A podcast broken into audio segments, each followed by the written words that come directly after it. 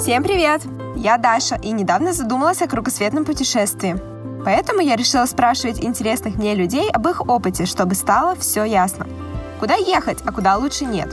Где остановиться, что с собой взять, куда сходить и чего ждать от предстоящего странствия? Про путешествия, про жизнь, про политику и про многое другое говорим в подкасте «Все ясно».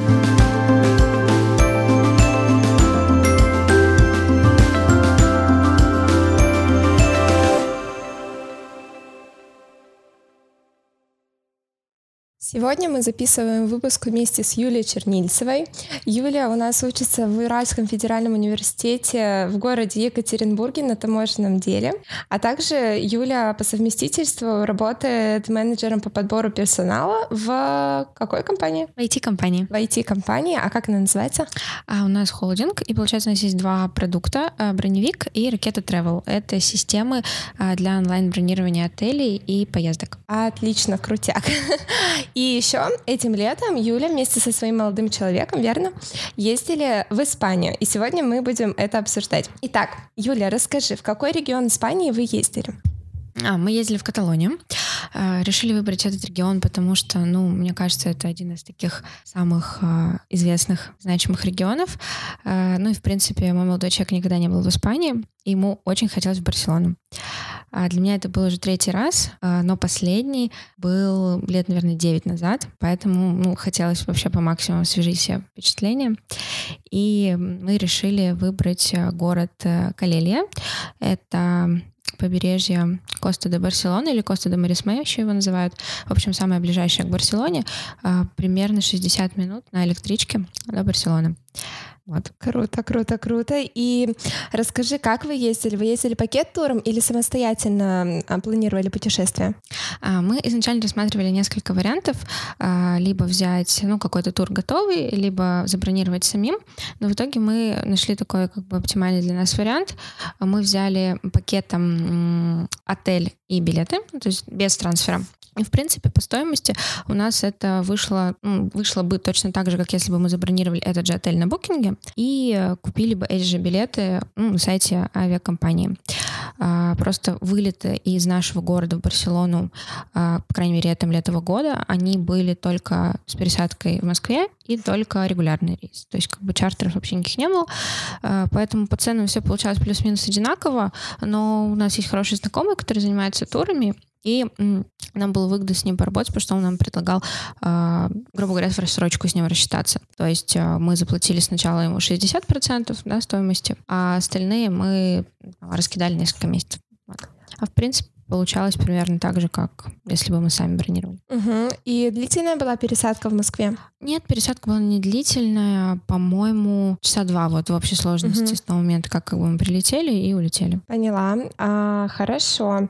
И теперь поговорим про бюджет. Примерно в какую сумму? То есть вы наверняка планировали какой-то бюджет на поездку. Удалось ли уложиться в этот бюджет? И какую часть вы потратили на пакетный тур? И какую часть вы потратили, допустим, на питание, на переезд из одного места в другое, и, может быть, на какие-то внутренние поездки, вот это все. Угу. Да, изначально мы планировали определенную сумму на сам отель, билеты, и, плюс виза, например, шенгенская, потому что мы ее делали в этом году, и какую-то часть взять просто с собой для того, чтобы там существовать.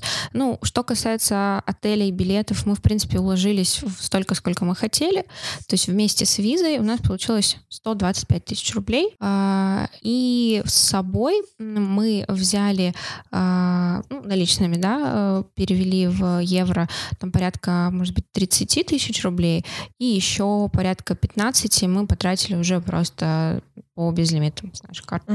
То есть в пределах 200 тысяч рублей. А сколько по времени вы там были? Мы были 12 дней. 12 дней.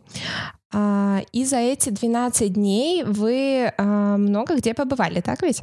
Вот я хочу спросить, какие места вы посетили? Туристические или, может быть, не особо туристические? Может быть, вы куда-то выбирались? Вот, расскажи про это. Ну, я сначала, наверное, начну с самого города, в котором мы жили, потому что он, в принципе, довольно интересный, мне понравился, а потом расскажу, куда мы ездили еще. В общем, Калелья — небольшой курортный город, но он нам понравился тем, что это не чисто курортный город, только с туристами. То есть там, да, конечно, есть какая-то часть отелей, апартаментов, квартир, которые сдают местным туристам, но есть и определенная часть города, в которых живут, ну, самые настоящие местные жители своей жизнью, там занимаются своими делами, работают, открывают те же какие-то магазинчики сувенирные, рестораны и прочее, и, собственно, там существуют, проводят какие-то мероприятия. Поэтому там чувствовалась какая-то вот настоящая кипящая жизнь, то есть не было такого ощущения, что это просто что-то искусственно созданное только для туристов. Собственно, в самой Калелье есть несколько пляжей, довольно красивых. Ну, стандартно есть такой большой городской пляж, где достаточно большое скопление туристов. Это просто такая равнинная полоса. Мне кажется, если немножечко проведить аналогию, то у меня почему-то всплывали какие-то картинки с Майами Бич. То есть это вот такая вот длинная полоса, широкая, пальмы. В принципе, в этом тоже есть как бы свой какой-то прикол, но нам хотелось чего-то более, ну, такого дикого, пустынного и интересного. Ну, буквально в минутах 10, наверное, 15, если чуть вверх в гору отойти от города, там открывается целых 4 бухты. Они все, ну, образовались искусственным путем. То есть это как бы обрыв скалы и внизу бухта. И по низу этой бухты, где-то под землей и где-то поверху, идет электричка. То есть она прямо по линии моря идет. Это тоже довольно красиво и прикольно, когда лежишь на пляже, и каждые минут 20 проезжает электричка, которая вся полностью разрисована граффити, потому что в Испании, в принципе, эта культура очень развита, и это так довольно симпатично.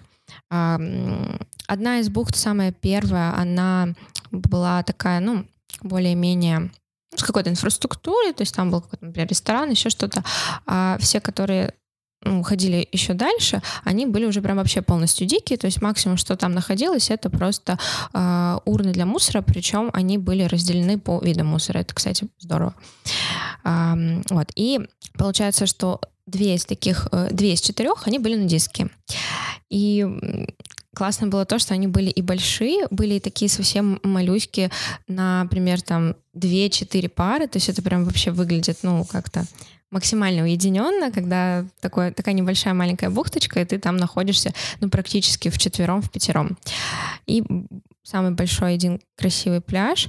Ну, я, к сожалению, сейчас не вспомню все равно все названия, но если что, то есть можно будет даже потом представить там какое-то описание. Да, я обязательно добавлю в свою страничку на Патреоне, и там можно будет посмотреть всем моим патронам, исключительно патронам, кто поддерживает мой подкаст, можно посмотреть все уникальные маршруты от гостей подкаста. Собственно, там находились в основном одни нудисты, это были чаще всего местные, либо, ну, туристы, но, конечно, в основном это были местные. Вот. Нам понравилась атмосфера, нам понравилось уединение, людей там вообще немного, и как бы они чувствуют себя максимально открыто раскрепощенным, ну и нас это не смущало. При этом нет такого, ну, какого-то убеждения, что если ты не нудист, ты не можешь прийти на этот пляж. То есть, в принципе, он открыт для всех, но, как правило, там находится нудист. Можно я уточню? То есть, получается, вы просто пришли на нудистский пляж, где не особо много людей, но не раздевались? Но не поддерживали местные порядки. Нет, в один момент мы поддержали. Это было уже ближе к концу поездки. Ну, когда уже сами раскрепостились. Да, когда мы раскрепостились, и мы решили, что, в принципе, мы готовы это сделать. Но поначалу все равно ты чувствуешь какую-то скованность, но потом, когда ты находишься в присутствии этих людей, которые, в принципе, придерживаются, ну, вот такого какого-то мировоззрения, тебе кажется, что это нормально, вполне естественно, и никто не будет на тебя смотреть, никому нет до тебя дела, то есть все одинаковые. И мы в последний день мы, ну, все равно отошли немножко подальше, где было поменьше людей, практически не было. И вот там, да, вот мы как бы расположились, мы покупались. Это, на самом деле, было очень здорово, но это было смешно, потому что мы уже загорели по купальнику. По купальнику, да. Я еще носила и раздельный, и слитный купальник, то есть у меня был такой как бы какой-то непонятный микс из моего загара. И люди, которые проходили сверху, получается, со скалы, они смотрели, ну там трасса и дорожка. Угу. Они могли нас видеть. Это было смешно, потому что они стояли и смотрели вот так на всех. Вот, в общем, да, это вот такой был классный экспириенс. Ну и пляжи, конечно, безумно красивые. Дикие птицы, чайки, прекрасная вообще вода, море, я вообще обожаю море, то есть вода — это прям моя стихия, я там чувствую себя максимально как-то счастливо, спокойно, поэтому мы уделили этому достаточно времени, мне было важно, чтобы мы провели вот какие-то дни прям просто на пляже, поэтому советую всем обязательно туда сходить. Также есть в Калелье на возвышенности маяк, называется Эльфар, и там еще есть одноименный кемпинг, тоже такой довольно интересный. И, в общем, маяк находится невысоко над уровнем моря, мне кажется, метров, может быть, 600, 500, то есть не очень высоко. Ну и там открывается довольно красивый вид. Ну и ночью, соответственно, он тоже светит на всю территорию. Это прикольно туда подняться. Вот, это что касается Калельи. Что касается других городов. Так как в Калелье ходит электричка, очень удобно везде добраться. Конечно, можно и на автобусах, но это быстрее и даже иногда и дешевле. И получается, что у нас в одну сторону была Барселона, до которой ехать там 60 минут условно, и в другую сторону была Жирона. Это чуть более такой маленький город, и он не находится на побережье, то есть он как бы внутри. Вот. И сперва мы решили поехать туда. В Калелье есть одна остановка, как, в принципе, и в любых маленьких городах. У них просто одна станция, на которую все садятся, выходят и едут дальше. Вот. Она расположена, получается, тоже по линии моря, по линии пляжа. Просто приходишь, покупаешь по безналу или по наличный билет. Вот сейчас, если мне не изменяет память, билет стоил €50 в одну сторону. Соответственно, мы садились, доехали до Жироны где-то, наверное, минут за 40, может быть, за час. Прогуглили карту, построили маршрут в Google Maps. Решили дойти до старого города. Там, в принципе, вся прелесть в старом городе. То есть это такой типичный средневековый городок с старым городом, с крепостью, с каким-нибудь храмом, с рекой, обязательно там разделенной мостами. И то есть вот, в принципе, вся его какая-то история, она крутится вокруг этого старого города, а по остальному периметру уже такие, скажем, более новые постройки. Город красивый, он мне напомнил чем-то, может быть, Флоренцию в очень такой уменьшенной версии. Классная крепость, можно подняться прямо на самый верх, открывается вообще прекрасный вид, очень красивый. Еще если поехать ближе к вечеру, как мы поехали, можно застать, как уже немножко начинает садиться солнце. Очень круто.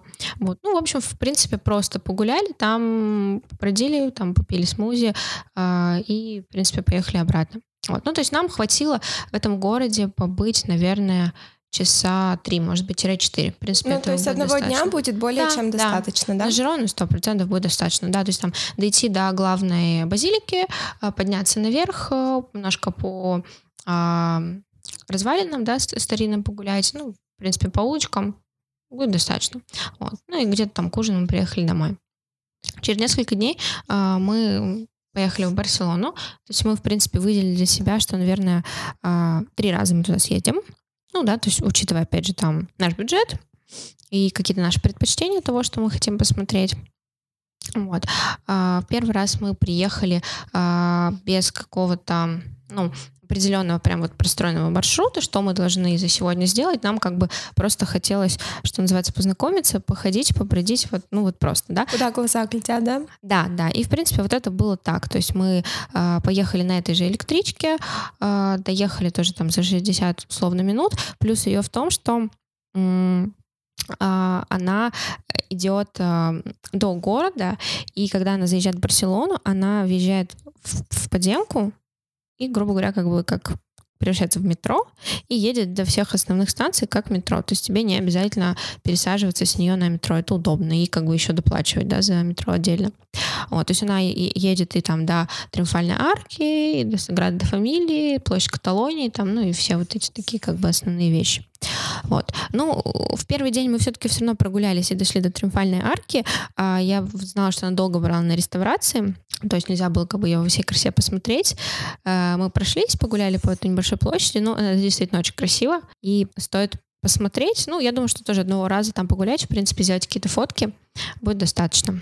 Ну, каких-то специальных экскурсий мы не брали, в принципе, делали все сами, там просто читали какую-то информацию заранее в интернете и ходили. Поэтому весь последующий день мы в основном как бы вот просто провели в том же, чтобы погулять. А затем мы ездили в Барселону еще раз, и в следующий раз мы решили, что мы хотим взять велики или электросамокаты, потому что так будет удобнее перемещаться по городу. И я считаю, что это на самом деле хорошая был вариант, потому что город не маленький, он довольно большой, расстояние между всеми, ну, какими-то локациями там туристическими, да и не только, они довольно большие.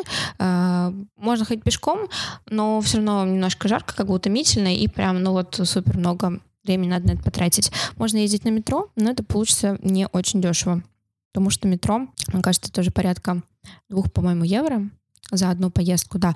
А что касается этой электрички, мне кажется, что я наврала. €50 слишком мало.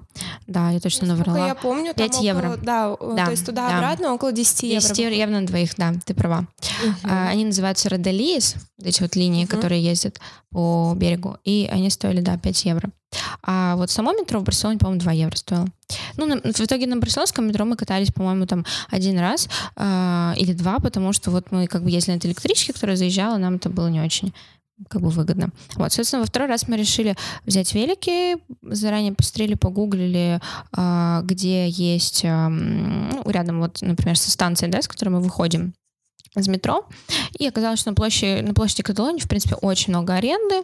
Мы нашли такой самый, в принципе, неплохой по цене вариант. Мы отдали 20 евро за 2 велика на практически целый день. То есть мы его взяли, условно, там в час дня и привезли в 8 часов к закрытию. Вот. То есть, в принципе, как бы обычные велики. Толя взял велик с корзиной для руля, для того, чтобы мы там могли положить сумки, ну и как-то установить телефон, чтобы ездить по маршруту. И дальше началось самое интересное.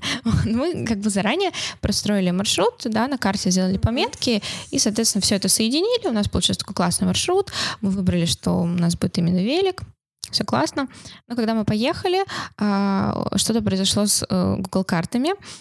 Он продолжал показывать нам маршрут, как сказать, направление, но сам вот этот компас, который, ну, показывает именно, да, вот куда тебе направляться, куда тебе поворачивать, он просто вертелся вот так вокруг своей оси. Мы в аномальную зону попали. Да, и то есть он показывал направление верно только когда мы находились статично. Как только мы начинали ехать, он показывал, то есть он менял свое направление, соответственно, из-за этого менялся маршрут, и мы какими-то окопами ездили туда-сюда.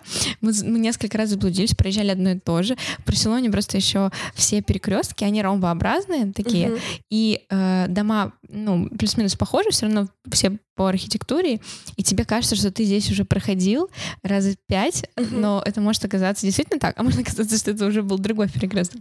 Все довольно схоже. В общем, мы плутали, несколько раз проезжали одно и то же. Потом кое-как, вроде мы с ними совладали, там поняли, куда нам нужно. Плюс в том, что везде есть велодорожки, ну, практически везде есть, но в основном таких на больших магистралях, то есть как бы это очень удобно. Она может быть либо у обочины дороги, либо прям посередине дороги, где может быть какая-нибудь, например, аллейка пешая, и выделена прям такая дорожка с бортиками для велика. Может быть и в одну, и прям в обратную сторону движения. Это прикольно. И светофоры тоже для велосипедистов.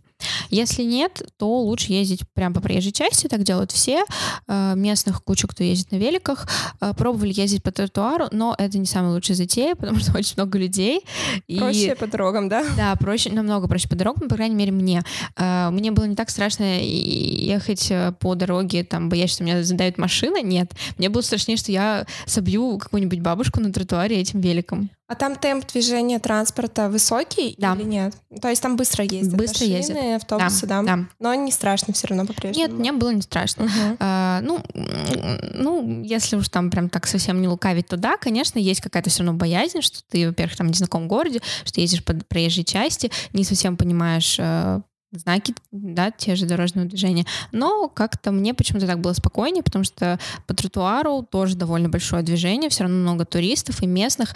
И что касается местных, они такие довольно размеренные и ходят медленно, не быстро, и они не уступают дорогу, ну, скорее всего, из-за того, что типа зачем ты едешь на велике по тротуару, езжай по дороге. То есть они вообще принципиально не отходят, даже если ты сигналишь там в гудочек и говоришь «please», нет, то есть вообще никак. Пожалуйста, по дорожкам, поэтому мы решили, что нет, тротуар — это не вариант, это получается очень долго и неудобно, и ты боишься кого-нибудь убить, поэтому по дороге и по велодорожкам тоже было здорово. Поняла.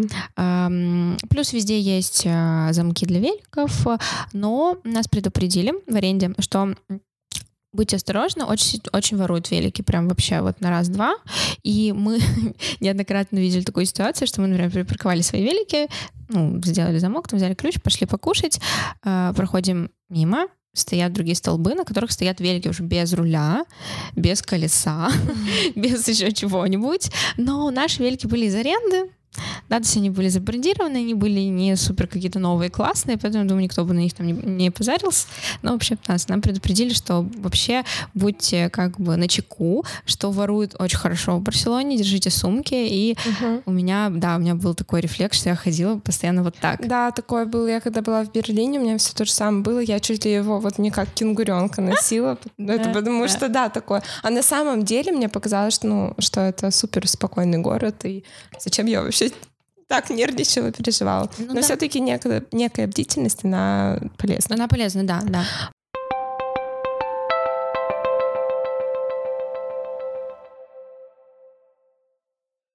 Не то чтобы совсем. Но не критичные. Да. И на тот момент нам говорили, что мы тогда были с родителями, что у нас типа осталось там условно 10 лет достроить. Ну вот в итоге мы приехали в 2019 году, и сейчас обещают, что достроят в 2029. А строится у нас с 1910 года. Вы были внутри? Нет, мы не пошли внутрь. Да, мы не пошли внутрь, потому что, опять же, вообще просто overcrowd, очень много людей. Я не люблю большое столпотворение народу. То есть нужно было стоять просто в какую-то нереальную очередь. У нас были велики. Ну, и как бы не то, чтобы мы там верующие, да, какие-то люди, нам было интереснее вот с точки зрения архитектуры на это посмотреть. Прежде всего. А потом, как я и сказала, Триумфальную арку. Стадион клуба Барселоны. Тоже довольно интересно, прикольно. А туда внутрь можно попасть? Я, кстати, туда можно попасть внутрь, если ты идешь как бы на матч. Да? На матч. Да, но он сам по себе выглядит довольно интересно. Площадь Каталонии. Это, для меня это еще было такое место немножко ностальгическое, потому что, когда я первый раз была в Барселоне, мне было 9 лет, мы были там вместе с родителями. И мы на этой площади кормили голубей. Она, в принципе, известна тем, что там очень много голубей. Все, видимо, потому что все их там подкармливают. Прям вообще их там очень много. И мы тогда сидели с папой на скамейке и кормили их чипсами с беконом. И вот у меня так это отложилось в памяти, что когда мы туда пришли, мы там купили какое-то мороженое, сели и сидели прям, практически на этой скамейке, то есть я прям отчетливо все помнила, в принципе, очень хорошая такая зрительная память, и у меня прямо вот, мне так как-то стало на душе тепло. Из того, что мы не успели... памятник Колумбу, это находится в порту, тоже я думаю, что стоит посмотреть. Порт сам по себе довольно интересный. Из того, что мы не успели, но хотели, это фонтан Манджуик, поющий фонтан. То есть, по-моему, ежедневно по вечерам этот фонтан под света и просто музыку, то есть там происходит как бы какое-то представление. Это довольно красиво. Чаще всего это под какую-то классическую музыку делается. Вот тогда еще давно я тоже это видела, на меня это произвело впечатление, и я бы с удовольствием это посмотрела бы на это еще раз, но там по определенным причинам, когда мы поехали вот уже третий раз в Барселону, без великов, опять же, просто пешком, чтобы, ну, дойти до всех локаций, до которых мы не успели дойти. До фонтана в том числе. Да, до фонтана в том числе и до парка Гюэля, это парк Антонио Гауди. К сожалению, они были закрыты, и вообще, в принципе, все остальные места были закрыты, потому что это было 11 сентября, то есть это был день нашего отлета обратно. 11 сентября — это национальный день Каталонии, и в связи с этим не работали, да, вот ни одни вот такие локации, и в том числе магазины. Мы хотели походить по винтажкам. Мы не смогли, все закрыто. То есть мы прям подходили к ним, мы видели этот магазин, ну, то есть там была решетка, и все было закрыто. И просто сердце, да, разбивалось. Сердце просто разбивалось. И, то есть это вот было печально. Это как бы наша вина, что мы это не предусмотрели, да. Я тоже написала себе в Инстаграме, когда, ну, делала пост о том, что мы успели посмотреть, что, блин, надо эти моменты учитывать заранее. Вот. Но так в целом супер здорово. Из того, что куда стоит сходить, не знаю, там попить кофе или покушать, я заранее тоже просила там ребят в Инстаграме, в принципе, знакомых, мне что-то порекомендовать. Ну и меня интересовали какие-то спешлти кофейни. Вот. И нам тоже удалось съездить несколько. Первое — это Nomad Coffee. У них несколько точек по городу. Очень классная, вообще супер уютная атмосфера, dog-friendly, и прям, ну, нам здорово понравилось, и очень вкусный кофе. Поэтому советую, да. Они есть где-то рядом с площадью Каталонии, есть где-то еще, и прям, ну, супер. То есть я пила матчу, я люблю матчу, и мне она очень понравилась. И вторая — это Three Marks Coffee. Она находится уже чуть подальше, это ближе к порту, если я не ошибаюсь. И тоже прикольно, она вообще двухэтажная, супер такое аутентичное место, нам понравилось. Мы сходили покушать поки. Есть такое место, у них 2 точки в Барселоне, называется Hula Poke Food, ну, то есть гавайская еда, и там просто огромные нереальные порции. Ну, то есть ты типа набираешь себе покебол из всех ингредиентов, которые есть. То есть ты можешь сделать там и веганский, можешь сделать, и можешь сделать там с рыбой и прочее, прочее. Тоже очень вкусно и, в принципе, недорого. То есть все какие-то вылазки по кафе, они, наверное, были в пределах 20 евро на двоих. Вот так вот где-то 20. Но 25. Это очень, очень такой бюджетный вариант, я бы сказала. Потому что, ну, там же евровалюта, так? Да. И обычно это все супердорого. Да. Ну, то есть мы старались найти какие-то места, чтобы при этом как бы было и вкусно, и классно, и приятно там побыть, ну и чтобы это не было что-то такое, ну, супер, да, как бы мега дорогое. Поэтому, ну, блин, это место советую всем, кто там паназиатскую кухню любит, поки просто нереально огромная порция, очень вкусно. Поняла. Вот, поэтому, ну, Барселона очень классный город. Вам удалось посетить какие-нибудь, может быть, выставки или там какие-то музеи, что-то такое, то есть что может намекнуть, рассказать об истории самого города, например, или о каких-нибудь необычных людях, которые проживают в городе? Ну вот мы, к сожалению, не успели за 11 сентября сходить в Музей современного искусства в Барселоне. CCCB он называется. Мне очень хотелось туда попасть. Мы даже были там рядом, но просто оказалось, что он был закрыт. Поэтому, в принципе, очень хотелось, но вот, к сожалению, так. Вот когда ты приезжаешь в Барселону, я вот была просто не так давно, но это была пересадка, и как бы все было так немножечко смазано, вот. Но я когда приехала туда, я посмотрела на Барселону по-другому, там, с новым взглядом. И меня очень впечатлили люди, которые там находятся. Ультра стильные, ультра модные. И вот как на тебя вот их культура повлияла? На самом деле, я с тобой полностью согласна. Люди, в принципе, не только в Барселоне, но и вообще в Каталонии, они другие. И что-то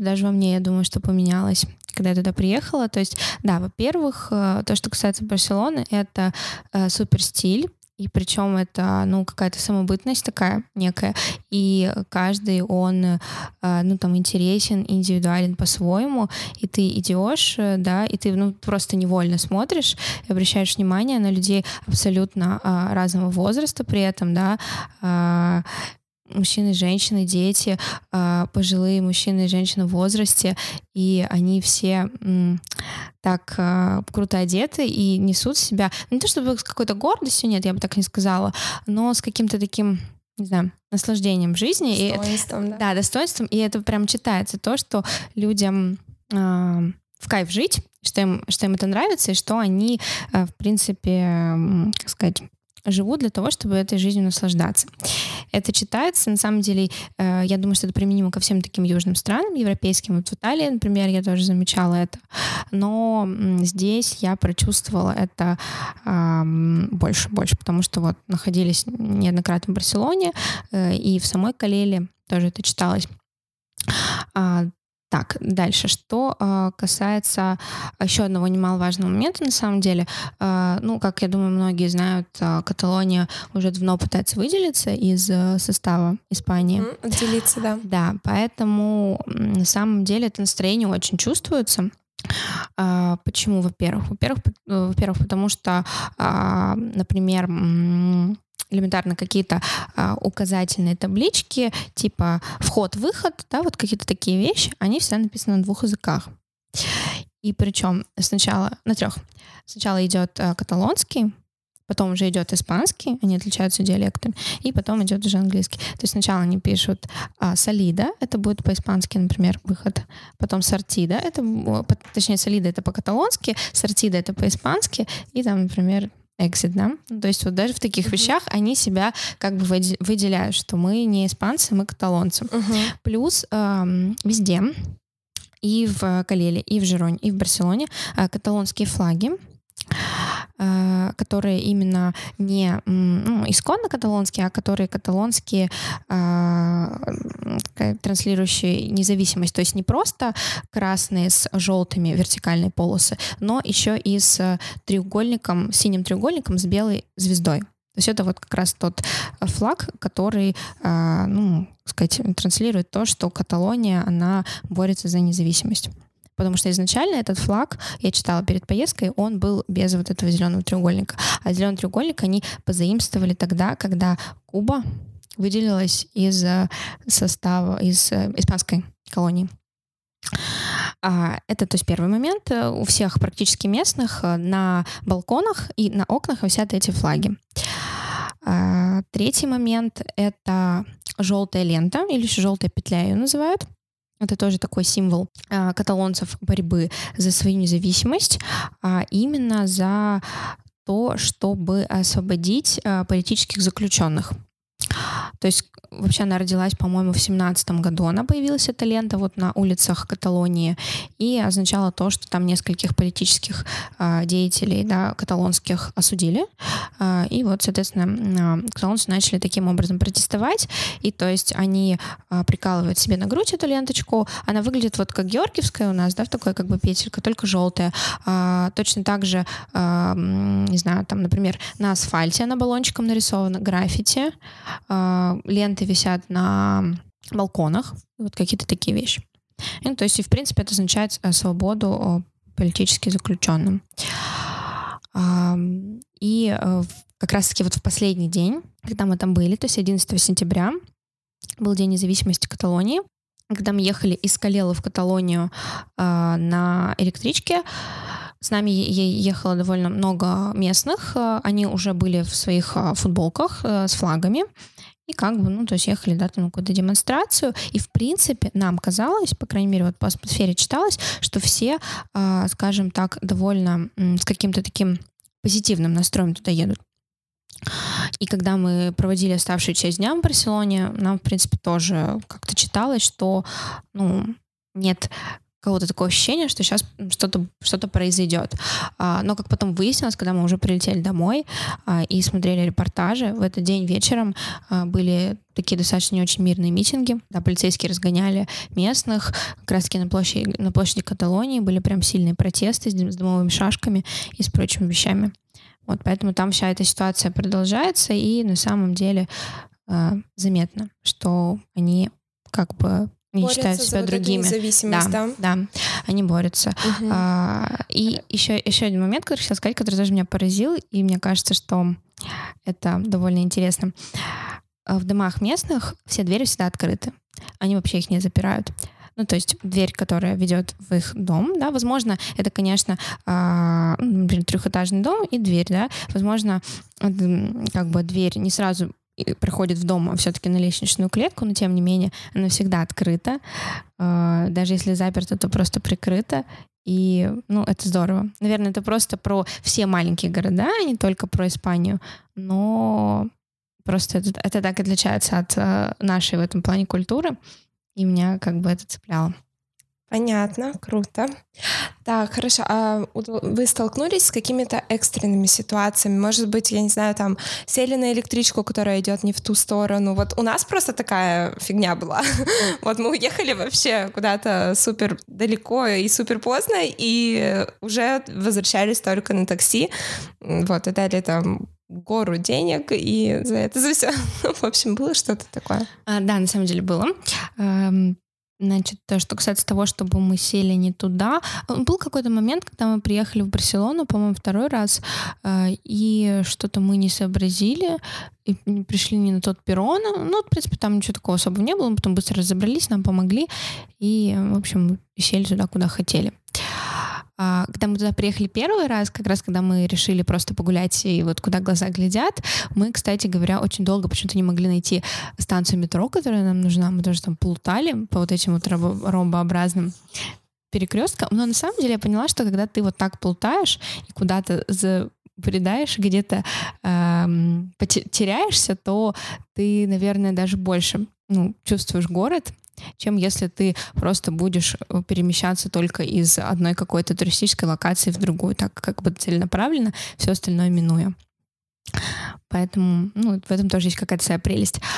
Я, наверное, скажу про две ситуации. Одна интересная, другая такая веселая довольно. Первая ситуация, мы второй раз ехали из Барселоны домой. Возвращались, наверное, где-то часов 10, там до 11 или до 12 ходит электричка. Сели, соответственно, в Барселоне в метро, и далее ехали.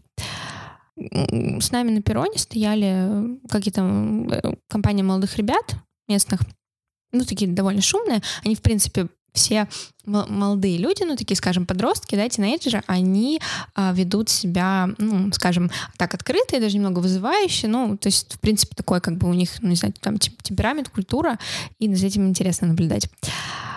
Как только электричка подъехала, они начали как-то еще более бурно себя вести, начали тарабанить по стеклам, потому что увидели там своих знакомых. То есть они прям начали встречать, там, эй, хола, что-то типа того. Мы такие, ладно, все, зашли. А мы, по-моему, одни, я вообще ехали русские в этом вагоне. В общем, как оказалось, когда они зашли, там уже была какая-то компания, девушки, парни, наверное, человек, 20 их там было в общей сложности. То есть они заняли ровно половину вагона, с того момента, да, где как бы идет состыковка, они орали очень громко, пили, курили. Причем, то есть там был какой-то явно крепкий алкоголь, сигареты, то есть там просто такой вот был кумар, и еле там было видно их лица, и было только слышно оры. И, возможно, даже они курили не только сигареты, потому что, да, то есть, как бы нам казалось, что вот, они под каким-то воздействием не только алкогольным, потому что прям так некоторые прям суперэнергично себя вели. Но это было интересно. То есть мы ехали весь час, они смеялись, там кричали, ходили туда-сюда по вагону, бегали, и, явно там рассказывали другие какие-то истории, веселились. Там было очень много парочек, которые сидели и, так скажем, в открытую так страстно целовались там что-то. И то есть и сидят, как бы обычные люди, да, которые там, возможно, с Барселоны с работы едут домой, там в какой-то близлежащий город, бабушки какие-нибудь, еще кто-нибудь. И на все это дело смотрит, как на какой-то сериал. Я почувствовала себя в каком-нибудь, не знаю, на 3 метра над уровнем неба, что-то типа того. То есть какая-то такая прям вообще дикая тусовка. Это было интересно. Вот действительно просто посмотреть, потому что как это отличается от нас, да, опять же, я ни разу не видела у нас, чтобы у нас кто-то бы так себя вел. У нас, как бы, я думаю, что да, там какая-то молодежь тоже может сделать что-то такое, что выбивает из общей нормы, но... Но они столкнутся с осуждением извне, да, поэтому да. Это не продолжится. Это не продолжится, и они не будут, наверное, делать это прям вот так открыто. Угу. Прям вот так вот, что вот смотри, я такой, и типа мне вообще плевать. А здесь как бы абсолютно какая-то такая свобода. Ну и в этом, конечно, был свой прикол. И вот за этой всей ситуацией мы наблюдали. Нам было интересно, куда они едут. Тут прям искренне. Мы вышли в Калелье, они поехали дальше, и нам казалось, что, наверное, они едут на какую-то тусовку. Лорет-де-Мар, наверное, там же вся молодежь обычно. Да, кстати говоря, Лорет-де-Мар был вот чуть подальше Калельи. Угу. Вот, возможно, туда. Может быть, они, не знаю, закончили какую-то учебу, хотя это было вот начало сентября. Ну, в общем, не знаю. Ну, как бы такое ощущение, как будто они что-то супер-мега-грандиозное отмечали. Вот, это было интересно. И второй случай. Да, и второй случай. У нас такая была одна из мини-целей — забраться на маяк. Ну, мы неоднократно туда приходили днем. Открывается, как я уже сказала, вообще там феноменальный вид. Мы хотели прийти туда вечером и посмотреть на ночной город. Ну, соответственно, даже не вечером, то есть, ну, темнеет все равно достаточно рано, да, в курортных городах, в теплых странах. И, ну, может быть, где-то было часов 10 вечера, не суть важна, мы забрались по каким-то узеньким, колюченьким тропкам с фонариком, с пледом, сели. Ну и, собственно, так как бы расположились, что нам было видно с одной стороны побережье, с другой стороны, можно сказать, главную улицу города, огоньки, там часовня, все так супер мило, красиво, романтично. Ну и мы решили там просто посидеть, например, попить вина. Я боюсь темноты. Это мой какой-то такой страх из детства. Я боялась всегда, когда меня, не знаю, там девочки шутили там на школе, закрывали меня в полной темноте в туалете, мне было очень страшно. И мы сидим, ну и как бы все равно это же лес, он как бы дикий. Там практически рядом никаких там построек, жилых, ничего нет. Только кемпинг, но он ниже. Какие-то шорохи, какие-то звуки, то есть ты все равно начинаешь себе что-то додумывать, докручивать. Я как бы понимаю, что я сижу в столе, да, что молодым человеком, что мне не страшно, но у меня есть все равно какая-то тревога. Но ты уже там разыграла. Да, я уже разыграла. Мы сидим, и я им говорю, ну, мы там посидели по 30 минут, я говорю, ну, давай, может, пойдем, там, сходим на пляж, посидим. Он такой, ну, давай еще посидим. И, в общем, мы сидим-сидим, и я слышу какой-то шорох в кустах, прямо рядом. И сначала это был просто шорох, мы так обернулись, а потом нам показалось, что это то ли какое-то рычание, то ли это больше похоже на хрюканье. Ну, то есть, ну, как бы в диких лесах животятся кабаны, и мы слышали от кого-то из местных или туристов, что там бывают кабаны. И вот нам отчетливо казалось, что это был, ну, не собачий какой-то, да, вот рык, но это больше было похоже на хрюканье. И это хрюканье к нам приближалось. Я такая говорю, давай пойдем. В общем, мы быстро засобирались. Я говорю, сделай что-нибудь. Сейчас, говорит, надо посвистеть, чтобы их отпугнуть, и бросить палку. Ну, как бы не вкус, так куда-нибудь там подальше. Мы быстренько начали собираться, одеваться. Мы сидели без обуви.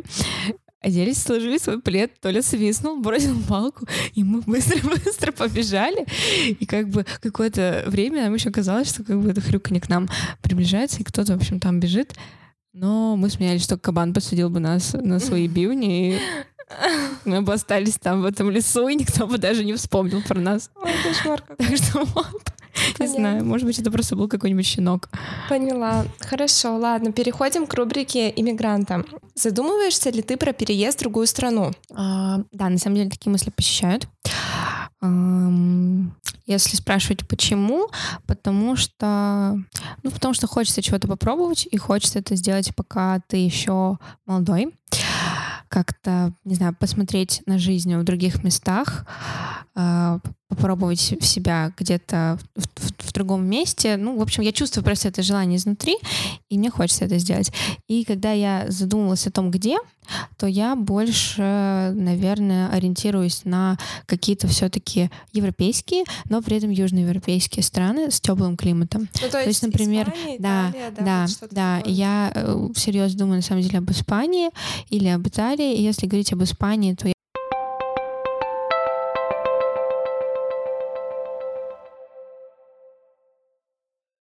я Я действительно думаю о таких каких-то небольших городах, типа Калелья, может быть, даже еще более маленьких. Вот хочется какого-то такого уединения, ну и при этом возможности быть рядом с тем же каким-то крупным мегаполисом, как в Барселоне. Ну, то есть я вот чувствую в себе эту потребность жить в более теплом климате и рядом с водой. Мне прямо дает это такую энергию. Твоя стихия. Да. Чем бы ты там занималась, например, работала по найму на себя или, может быть, учиться поехала? Я тебя поняла. Я рассматриваю, наверное, здесь несколько вариантов. Первый — это, возможно, учеба. Где и как, я пока не могу сказать точно, потому что, ну, так скажем, детально этот момент не прорабатывала, но есть такая вероятность.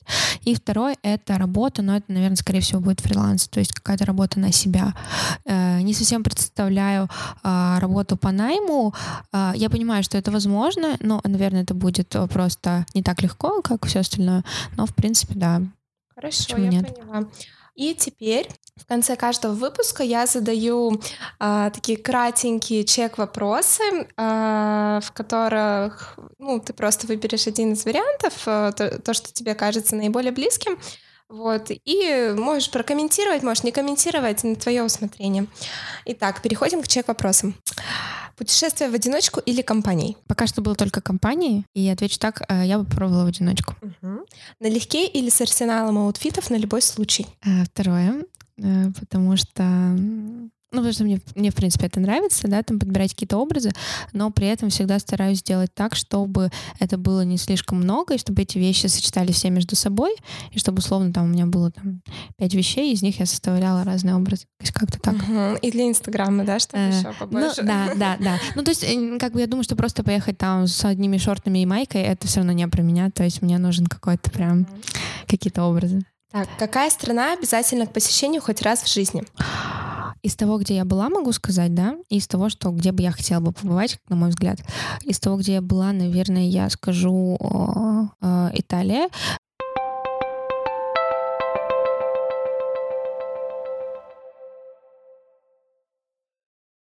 И в частности Рим и Ватикан. Ну, то есть это просто история, это культура, это то, что стоит, я считаю, что увидеть каждому, это очень сильно трогает и цепляет. Если интересуешься историей, я интересуюсь, поэтому это прям супер.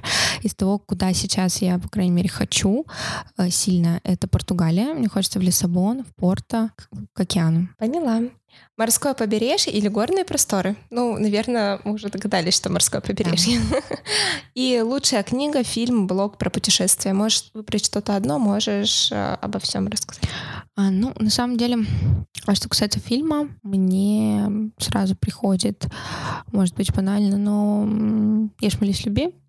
Да, его все. Да. Но он классный, правда, обалденный. Да, и причем не читала книгу, но неоднократно слышала, что она еще больше цепляет, чем фильм.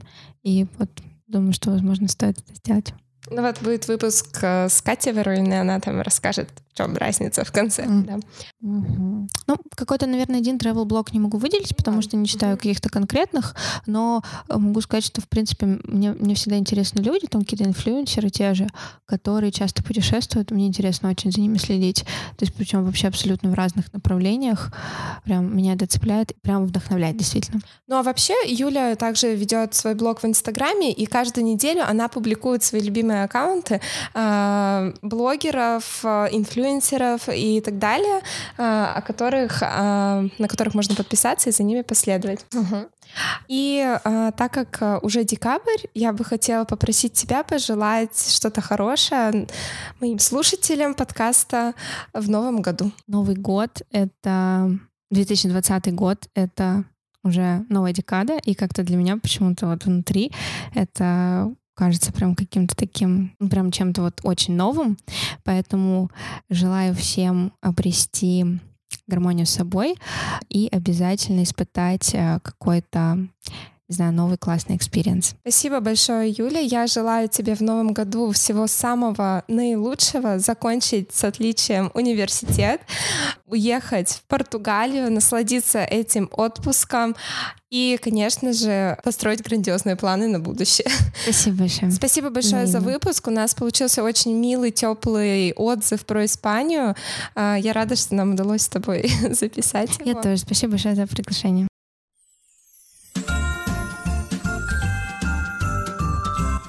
Спасибо, что слушаете подкаст «Все ясно». В конце года я приготовлю для вас специальный опрос и опубликую его у себя в Инстаграм. Кто верно ответит на все вопросы, получит от меня милейший приз поздравления к Новому году. И всех своих патронов я также поздравлю с Новым годом. Так что внимательно слушайте подкаст «Все ясно», становитесь моим патроном, получайте от меня подарки и не забывайте ставить оценки. С наступающим Новым годом! Happy New Year!